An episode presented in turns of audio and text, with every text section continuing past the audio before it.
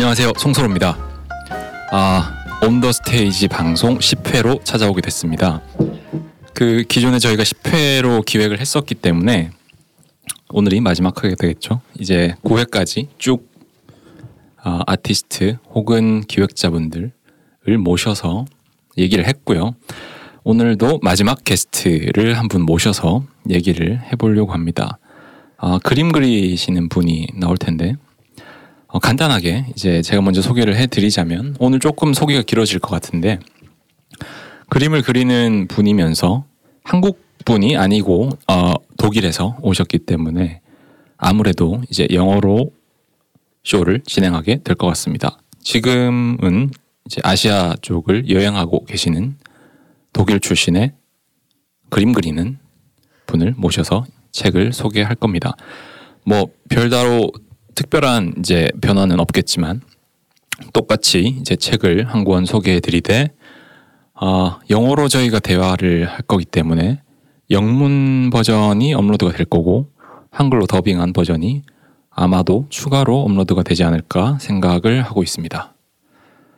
어, 그래서 편하신 분께서는 영어로 들으시고 혹은 한글로 더빙된 걸 들으시면 될 것 같습니다. 이제 제 앞에 이미 나와 계시기 때문에 인사를 드리고 한번 얘기를 해보겠습니다. 안녕하세요. 만나서 반갑습니다. 아, 한국어로 제가 오프닝에서 에블린님 독일에서 온 화가로 아시아 여행하고 있다고 소개를 해드렸는데요. 뭔가 빼고 덧붙일 거 있으실까요? 제가 화가라는 부분은 잘 모르겠는데요. 사실 최근에는 작품 활동을 활발하게 하고 있지 않아서 화가라고 부르긴 힘들 것 같다는 생각도 듭니다. 음. 1년 전쯤에는 몇몇 큰 작품을 그리기도 했지만 지금은 그냥 준비 기간으로 보고 있어요. 어, 뭐 이렇게 지금 여행하면서 새로운 경험도 하시면서 그런 준비를 하시는 거네요? 네, 그게 꼭 아니라도 평소에 그림만 그리는 건 아니고요. 뭐 글도 쓰고 표현하고 싶은 주제에 어울리는 건 뭐든지 하고 있어요. 음, 그러니까 그림만 하시는 건 아니고 뭐 그때그때 필요한 거를 다양하게 하시는 것 같습니다. 네, 뭔가 표현할 때 제가 생각하기로는 정해진 루틴은 없는 것 같고요. 저는 주로 아이디어가 있으면 일단 쓰는 편이에요. 여러 다른 작가들이 일단 스케치를 하는 경우도 있는데 저는 대체로 먼저 쓰고 그림이건 노래건 그걸 어떻게 표현할 수 있을까 표현할까 고민하는 편이에요. 음, 되게 이렇게 들어보니까 여러모로 어, 자유로운 활동을 다양하게 하시는 것 같습니다. 되게 그림에만 국한돼서 하시는 게 아니라 뭐 매체는 다양하게 사용하시는 걸로 생각이 되네요.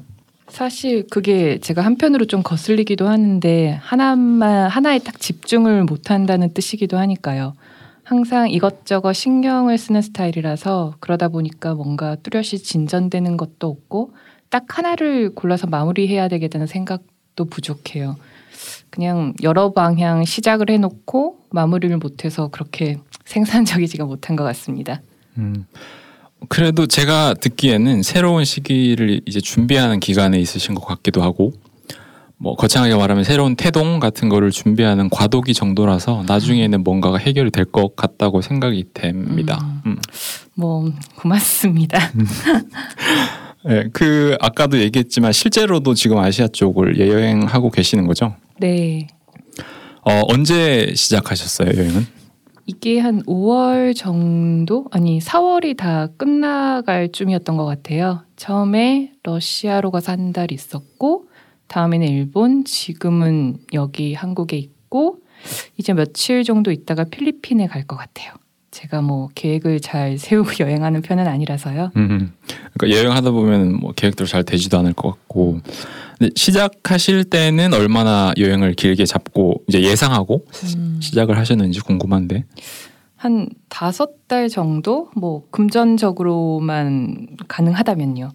사실 주머니 생각을 안 하고 여행할 수는 없는 거고 긴 여행일수록 그런 것 같아요. 원하는 걸 맘대로 하긴 힘든 게 당연하긴 한데 그러다 보니까 매 순간 저는 좀 즉흥적으로 계획을 세우곤 합니다. 5개월 전이라도 약간 힘 뭐 약간 힘들다거나 하면 돌아갈 수도 있을 것 같아요. 음, 그러니까 뭐 그때 그때 상황에 따라서 바뀔 수 있는 거네요. 예, 예 맞아요. 음. 요즘 어쨌든 한국에 계신 건데 한국은 어떻게 잘 즐기고 계시나요? 재밌나요? 사실 제가 지금 제 사춘기 때 자아가 엄청 행복해하고 있는 중인데요. 제가 케이팝 팬이었고 드라마랑 태권도도 좋아했어서 제가 어렸을 때는 그런 게 독일에서는 좀 마이너 문화였어요. 그래서 친구들이랑 비밀스럽게 클럽을 만들어서 모이기도 했었어요. 근데 지금 여기 한국에 있으니까 실제로 보고 들으면서 이게 현실인가 생각도 하곤 합니다. 일단 너무 멀리 있어서 불가능해 보였던 게 그 일이 지금 여기서 일어나니까 너무 좋은 거죠. 음 어떤 말인지 알겠네요. 그러니까 너무 멀면 사실 어릴 때는 거기에 갈 수 있을지도 알 수가 없고 뭐 돈이 있다고 해도 뭐 일정에 허락해야 가는 거니까 그렇죠. 지금 네, 생각 네. 못한 장소에 와 있는 것 같은 느낌도 네, 드실 것 같고 상상하지. 못했던 일이 지금 일어나고 있는 것 음. 같아요. 네, 그 쭉 뭐 가벼운 얘기들 해봤는데 어쨌든 저희가 오늘 소개할 책이 있죠. 그 제목이랑 그 아주 간단하게 어, 소개를 먼저 한번 시작을 해 볼까요? 그책 이름은 골드문트와 나르치스. 이게 그 순서가 맞나요? 어 사실은 한국에서는 나르치스와 골드문트인데 어쨌든 아, 네 그런가요? 어, 상관 안 하셔도 될 것 같습니다. 그냥 하시면 될것 아, 같아요. 네네. 음, 약간 제가 몇 간단하게 준비한 걸 좀 읽어드리면 네. 이게 1930년도에 출판이 되었고 헤르만 헤세 작품입니다. 뭐 데미안 시타르타 등등 다른 유명한 책도 많아서 한국 여러분들도 많이 잘 아실 것 같아요. 어, 네, 한국에서도 사실 얘기하신 것들 다들 유명하고 그 저 같은 경우는 실제로 데미안 읽었고요. 뭐 오늘 음. 소개할 책은 아직 못 읽었지만 그런 책들 다 대체로 유명한 것 같아요. 음, 네, 저도 몇몇 한국 분들한테 들었긴 했는데 특히 데미안이 유명하다고 들었어요. 이게 학교에서도 뭐 교과서식으로 읽히기도 하나요? 음, 아 그거는 아니고요. 뭐 저희가 사실 학교에서 공식적으로 읽는 것들은 이렇게 외국 어, 문화 같은 거는 주로 다루지 않는 편인 것 같아서 지금 뭐 어떻게 바뀌었는지 모르겠지만 음, 어쨌든 데미안도 학교에서는 읽진 않고 사실 얼마 전에 했던 드라마에서 데미안 책이 나와가지고 더 유명해진 건 있는 것 같아요. 그래요. 드라마 보고 찾아봐야 되, 겠네요 음. 네. 그럼 그 내용 얘기를 한번 해보면 이 책은 중세 시대가 배경입니다. 골드문트와 나르치스라는 두 인물 간의 우정 이야기라고 해도 좋을 것 같은데요. 나르치스가 골드문트의 선생님인데 수도원 학교의 교사예요. 어떤 사제 간의 우정이 싹 트고 골드문트는 나르치스를 처음부터 우러러보면서 닮고 싶은 마음을 품고요. 그러니까 나르치스가 굉장히 똑똑해서 그 지혜나 커리어나 모든 것까지 다 따르고 싶은 거죠. 근데 반면에 나르치스는 골드문트가 품고 있는 어떤 가능성 그 자체를 오히려 일깨워 줍니다. 그런 가능성이 이제 약간 나르치스랑 다른 열정 같은 건가요? 음, 그게 나르치스가 가진 어떤 냉철한 이성이나 지혜와는 좀 다른 면들이에요. 이 골드문트는 자기 엄마도 모르고 그 밖에 과거도 정확히 알지 못하고 있는데 이런 골드문트의 어떤 과거를 나, 나르치스가 계속 일깨워 주는 거죠. 엄마가 기억나게 도와주고 그 어머니의 이미지 자체가 골드문트의 뭔가 비밀스럽고 혼돈 속에 있는 그 어떤 가능성을 찾기 위한 상징이 됩니다. 음, 네. 되게 계속 들어볼게요. 아, 네네. 그 엄마는 골드문트가 어릴 때 그 골드문트를 버리고 떠났었거든요. 그냥 자식한테 얽매이지 않고 자유롭게 살려고. 그걸 어떻게 골드문트는 기억해내고 골드문트 자신도 그의 인생에 비슷한 길을 가게 돼요. 그냥 그때 그때 충동에 따라서 떠돌면서 수도원에서 상상하지 못할 이성적인 경험도 하게 되고요. 음. 이런 본성을 따르는 경험들을 하면서 골드문트는 처음 나르치스를 만났을 때랑은 뭐 시간이 지나가면서 점점 다른 사람이 되어갑니다. 음, 그러니까 처음 만났을 때에 비해서 이제 점점 둘 사이에서 그러니까 나르치스랑 골드문트 사이에서 차이가 커 보이네요. 이제 나르치스 같은 경우에는 수도원 교사로 처음부터 쭉 있었으니까 세상 경험, 뭐 이성 경험 포함해서 그런 경험이 전혀 없을 거잖아요. 네, 맞습니다. 음, 그러니까 처음에는 같은 수도원에서 만나지만 점점 뭔가 자기 안에 있는 본성이라고 해야 되나요? 그런 거에 따라서 달라질 수밖에 없는 관계인 거네요. 음, 네, 그렇죠. 이 그 두 사람이 처음 만난 이후에 완전히 어떤 다른 시간을 살아간다고 할까요? 그렇게 수년을 서로 만나지도 못하고 서로의 소식, 소식 같은 거를 전혀 듣지도 못합니다. 골드문트는 그냥 나르치스의 영하, 영향으로 품게 된 그 엄마의 이미지를 쫓아서 이리저리 방랑하는 삶을 계속 살아가게 되는 거죠. 음. 그 뭔가 이제 그녀 그러니까 어머니가 보여준 이미지로서 보여준 뭔가 상징적인 길을 가는 것 같은데 그 골드문트 내면에 있는 어떤 이미지 나르치스가 일깨워준 그런 이미지인데 그게 길을 쭉 제시해 주는 거네요. 음, 네네. 그 항상 어머니의 이미지를 더 선명하게 보려고 애쓰고 모든 어떤 경험들이 그 이미지를 짜, 쫓아서 이렇게 흘러가는 일환이 되는 거죠. 골드문트는 이렇게 그 이미지를 쫓아서 살아가면서 내면의 자기의 예술적인 모습을 발견하기도 하고 어떤 목공소에서 공예를 마스터하기도 해요. 잠깐 정착도 하게 되고 그곳에 딸과 결혼할 기회가 찾아오기도 하는데 그런 정착할 현실이 기다리고 있는 거죠. 그런데 결국에는 다시 떠나게 돼요. 머무름 자체를 어떤 받아들일 수 없는 사람처럼 계속 방랑하고 떠돌게 되는 거죠. 음, 뭔가 저희 방랑벽 같은 얘기하는 것처럼 떠도는 게 숙명처럼 어떻게 보면 정해져 있는 음. 그런 사람처럼 들리기도 하네요. 네. 그러니까 주변의 어떤 현실에 갇혀서 살아가는 사람들을 굉장히 경멸하면서 자기는 그 틀에서 벗어나려고 나오려고 합니다. 음. 근데 무슨 얘기하다 여기 여기까지 온 거죠? 어. 그 뭐쭉잘 흐름 따라오고 있는 것 같고요. 네네. 일단 되게 재밌는 것 같아요. 이제 나르치스랑 골드문트 둘이서 처음에는 친구처럼 만나서 물론 스승과 제자의 관계로 만나지만 골드문트가 제자였지만 서로가 뭔가 딱 처음 보기에 마음에 들어서 존중을 하는 관계이다가 서로의 자아는 되게 다른 거니까 음. 뭐 예를 들어서 골드문트는 이제 나르치스를 닮아가고 싶었지만 이제 나르치스가 보기에는 다른 자아를 가지고 있으니까 그런 거를 네. 일깨워주고 이제 그런 일깨워준 어, 자아에 따라서 서로 이렇게 다른 길을 가게 되는 이야기인 것 같고 제가 네. 느끼기에는 사실 그 둘이 같이 있으면은 되게 완벽한 모습이 나오는 것 같기도 하네요. 네, 이 책에서 서로가 어떤 서로를 완성시켜 주려는 마음이 있는 건 진짜 확실한 것 같습니다. 음, 그 한편 이제 되게 다른 사람 이고 이제 삶의 모습도 다르지만은 뭐 서로 이제 생각하는 거는 이제 서로 다른 음. 상대방을 좀 더 완성시켜 주려는 마음이 있는 거네요. 네, 네. 음. 그게 그 둘의 차이는 처음부터 너무나 확실해서 그 골드문트가 나르치스가 가는 길을 따라가려고 할 때부터 나르치스는 골드문트가 그만의 길을 갈 수 있도록 어떻게 이끌어 주는데요.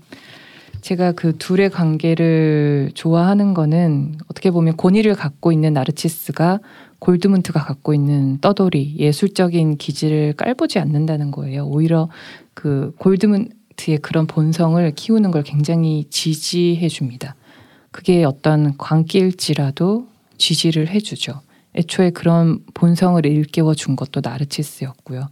저는 그 다른 두 사람이 서로를 존중하는 모습이 굉장히 이 책에서 보기 좋았습니다. 음, 그쵸. 이제 사실 제가 게스트 분들한테 어떤 책을 소개해 달라고 하고 어떤 책을 정해 달라고 했을 때에는 다들 그만한 이유가 있던데, 어 그렇게 이제 서로 다른 두 사람이 어떤 관계를 형성해 나가는 그런 측면들이 이 책에 빠진 이유일 것 같기도 하고 소개해주고 싶은 책인 이유가 되기도 하겠네요. 음, 네네 그런 것 같아요. 일단 이 책은 저 자신한테 영향을 정말 크게 줬거든요. 일단 제가 헤세이 책들을 모두 다 좋아하는데 그 중에서도 이 책이 저에게 제일 울림이 컸습니다. 이게 아주 내밀한 면에서도 골드문트가 가지고 있는 그 갈등이 제 갈등과 비슷하게 겹치기도 하고요. 음, 그러니까 실제로 비슷한 갈등을 하고 계신 거네요. 어떻게 네. 보면. 맞아요. 제가 저도 뭔가 저의 길을 혼돈스러움에도 불구하고 찾아가야 된다는 생각을 하고 있고 또 반면에 질서 정연한 길을 가려는 욕망도 당연히 제 속에 있기 때문에 이 두 가지가 일으키는 갈등이 다 제 마음속에 있는 거죠. 뭐 많이들 그렇게 생각하시겠지만 그런데 이제는 둘 중에 완전히 하나를 어떤 하나를 택해야 될 것 같다는 생각이 들고요. 뭔가 제대로 해보려면요. 그래서 그런 점에서 이 책은 제 얘기인 것 같기도 해서 굉장히 저에게 지금도 특별합니다. 음, 네 어떤 말씀인지 대충은 알겠어요. 그러니까 네네. 어, 두 가지 측면이 다 있는데 뭐 골드문트라고 치면은 처음에는 사실 본성이랑 다르게 나르치스처럼 되려고 하기도 하잖아요. 음, 네네. 지금 에블린 님 같은 경우에는 두 가지가 다 공존하지만 그 중에 골드문트가 한 길을 택했듯이 네. 하나의 길을 택해야 된다는 생각을 하시는 것 같고 네. 근데 또 이제 제가 한편으로 생각하기에는 나르치스 같은 면이 되게 뭔가 철저하고 지성적이고 차갑고 이런 면이 어 아까 뭔가 좀 생산적인 사람이 되고 싶다고 했던 그런 말에 도움이 될 수도 있지 않을까요? 맞아요. 그게 양면이 다 저도 있는 것 같긴 한데 그런 나르치스처럼 커리어 패스가 굉장히 분명한 길을 택하게 되면 잃을 것도 없고 분명히 갈 방향도 있고 생산성도 높아지고 굉장히 정확한 뭔가 보일 것 같긴 한데 저는 사실 그런 길을 갈 수도 있겠지만 그게 제가 좋아하는 삶은 아닐 것 같아요. 그래서 나르치스도 뭔가 글쎄요 골드문트가 자기만의 길을 가도록 도왔겠죠. 그게 다시 생각하고 자신을 찾고 세상을 겪어보도록 그 뭐 방황하는 중에 골드문트는 실제로 그런 방랑을 통해서 자신을 생각하고 찾고 세상을 겪어왔고 저도 골드문트처럼 지금 그런 세상을 겪고 있고요. 실제로 여행도 하고 네네. 계시고 그렇죠. 그래요, 맞아요. 근데 정확하게 같진 않죠. 제가 저희 어떤 이런 방랑가 삶들이 골드문트만큼 굉장히 자유롭지 못한 거는 같습니다. 음, 사실 소설 속의 인물이기도 하니까 골드문트. 어쨌든 그런 골드문트가 소설에서 가는 뭔가 자기 자신들 찾아가는 길을 향해서 가실 것은 확실해 보이네요, 그렇죠? 음, 네네. 그게 제가 지금 여기 있는 이유기도 하고 굉장히 그 어 려워 보일 수도 있지만 저한테 지금의 저한테는 나르치스적인 삶이 굉장히 쉬워 보여요. 뭔가 불확실하지도 않고 그래서 고통도 적고 그의 반면에서 골드문트는 매일매일이 불확실하고 미래도 그려, 그려지지가 않아요. 목표도 사실 명확하지가 않죠. 그냥 엄마의 이미지 어렸을 때 그냥 이렇게 나르치스가 부여해준 그 이미지를 품고 계속 그걸 따라가는 거예요. 분명한 목표도 없이 그의 반면에 나르치스는 수도원에서 가지는 커리어의 목표가 분명하잖아요. 결국에 권위자가 될 테고 완전히 둘은 다른 어떤 삶의 길이죠. 음, 뭐 쭉 얘기한 것이 드러났겠지만 어쨌든 에블린은 골드문트 쪽에 더 가까운 스타일인 거네요, 그렇죠? 네, 제가 나르치스적인 길을 갈 수 있었음에도 불구하고 가지 않은 거고 뭔가 운명이라고 해도 그걸 피해가는 선택을 하지 않은 거죠. 그게 맞아요. 그러니까 운명이라고 해도 어, 쉽사리 따라가기에는 두려움이 느껴질 수도 있고 한데 어쨌든 내면을 따라가는 선택을 하신 것 같습니다. 네, 그런 것 같습니다. 음. 어 일단 한번 얘기로 돌아가 보면은 이제 네. 두 캐릭터에서 시작을 해서 쭉 얘기를 하고 있는데 이게 사실 제가 다 읽진 못했기 아, 때문에 네. 서로 갈라진 뒤에 한참 시간이 지난다고 했잖아요. 근데 나중에는 다시 만나기는 하나요? 뭐 어떻게 이야기가 이어지는지 좀 궁금해서. 음, 네, 둘은 나중에 수도원에서 재회합니다. 그동안 있었던 얘기도 나누고 골드문트는 뭐 수도원에서 목공일도 어느 정도 하는데 그것도 잠시일 뿐이고 또 떠나게 됩니다. 뭐 마지막 엔딩도 얘기해도 괜찮을까요? 아니요 엔딩은 하지 말고 어 뭐 어찌됐든 골드문트는 끝까지 방황하는 거네요. 네, 어, 그 뒷얘기는 네네. 청취자분들 직접 그쵸. 읽으시면 좋을 꼭 한번 거니까. 읽어보시면 좋을 것 같습니다. 음. 그냥 딱 하나만 말씀드리면 어떤 그 스토리의 마지막이 재밌어요. 서로 다른 둘이 어떻게 그 달라져 가는지 둘 다 정말 많이 변하거든요. 그렇게 변화가는 변해가는 변화해 온 삶의 결과가 어떤지 한번 읽어보시면 좋을 것 같고요. 그 결과가 뭐 꼭 늘 유쾌한 결과는 아니지만 한번 음. 읽어보시면 본인들한테 약간 도움이 될 것 같습니다. 어, 일단 그 되게 개성 뚜렷한 두 명이 막 엄청난 변화를 겪을 것 같지는 않은데 어쨌든 변한다는 점이 좀 매력적이기도 하고 저도 이제 아직 책을 읽고 있는 입장에서 되게 매혹적으로 들리는 것 같아요. 사실 저는 데미안 되게 재밌게 읽었었는데 음. 이 책 같은 경우에도 시작부터 되게 데미안 읽던 때 느꼈던 그런 비슷한 것 들을 느끼기도 음. 하고 했어서 되게 인상이 깊긴 했었거든요. 음, 글쎄 그게 편안함일까요? 저는 헤세를 읽을 때 굉장히 편안하거든요. 어떤 내용 말고도 헤세가 쓰는 방식 탓도 있는 것 같아요. 제 영혼이랄까 제가 느끼는 어떤 것들을 다 꺼내놓는 느낌인데요. 평소에 다 알고 있지만 늘 거기 있지만 뭔가 잠 우리 잠재 의식 속에 숨겨진 것들을 헤세이 글을 통해서 한 번씩 뭔가 다 꺼내 볼 수 있는 것 같습니다. 그 중에 제가 실제 겪었지만은 그렇게 눈여겨 보지 못한 생각해 보지 않았던 일들도 있어서 제 삶을 아예 새롭게 보는 계기를 얻기도 하고요. 정말 헤세 작품들은 정말 너무 좋죠. 음, 그 공감되는 것 같아요. 그러니까 설명해 주신 게 그 고전들의 뭐 주된 특징인 것 같기도 하고 어, 뭐 헤세도 워낙에 잘 알려진 이제 고전 작가니까 그런 책들에서 뭐 자기 자신의 모습을 찾게 되는 거네요. 그러니까 거창하게 말하면 영혼이라고 해도 될 것 같고요. 영혼에 좀 어색하긴 한데 더 나은 단어를 못 찾을 것 같긴 해요. 독서할 때 저는 그렇게 공감 가는 부분이 있으면 뭐 마크를 하거나 줄을 치기도 합니다. 예전에는 책의 낙서 같은 걸 전혀 하지 않는 편이었는데 이제 책을 좀 더 도구로서 보는 것 같아요. 그래서 꼭 내가 쓴 것만 같은 내가 어떻게 생각하고 있었던 그런 문장이 나오면 다 줄을 쳐놓곤 합니다. 음, 저도 비슷하긴 한데 최근에는 이제 항상 랩탑 들고 다니다 음, 보니까 네네. 저는 줄칠 부분 있으면 사실 페이지랑 같이 랩탑 메모해 놓는 것 같고 아, 네. 그래놓고 다시 보는 것 같고 아무튼 그 에블린의 입장에서는 책 속에 있는 인물들이랑 뭐 평행 이론 같은 이야기인 것 같아서 되게 재밌는 것 같습니다. 음. 책 얘기에 비해서 제가 사는 이야기는 좀 충분하게 얘기를 못한 것 같아요. 어, 저 네. 뭐 그래도 어쨌든 짧은 시간 안에 책 얘기는 충분히 전해드린 것 같아서 또 그런 것들 상징적으로 에블린의 얘기를 하고 있는 거기도 하니까 네. 어, 실제로 저희 청취자분들이 한번 책 읽어보시면서 어, 뭐 에블린의 삶도 간접적으로 느껴볼 수 있지 않을까 이런 생각이 듭니다. 네. 음. 이책 꼭 한번 보셔야 돼요. 네, 저 끝까지 네. 꼭볼 생각이고 오늘 감사합니다 와주셔서 이게 이제 한국에서 좀 예상 못하게 경험하셨을 텐데 어, 좋은 경험이었길 바라고요. 다음 기회가 있으면은 또 뵐 수 있으면 좋을 것 같습니다. 음, 네, 저도 정말 좋은 경험이었습니다. 정말 저도 생각지 못했는데 여행이 이래서 좋은 것 같아요. 무슨 일이 있을지 뭐 알 수가 없는 거니까.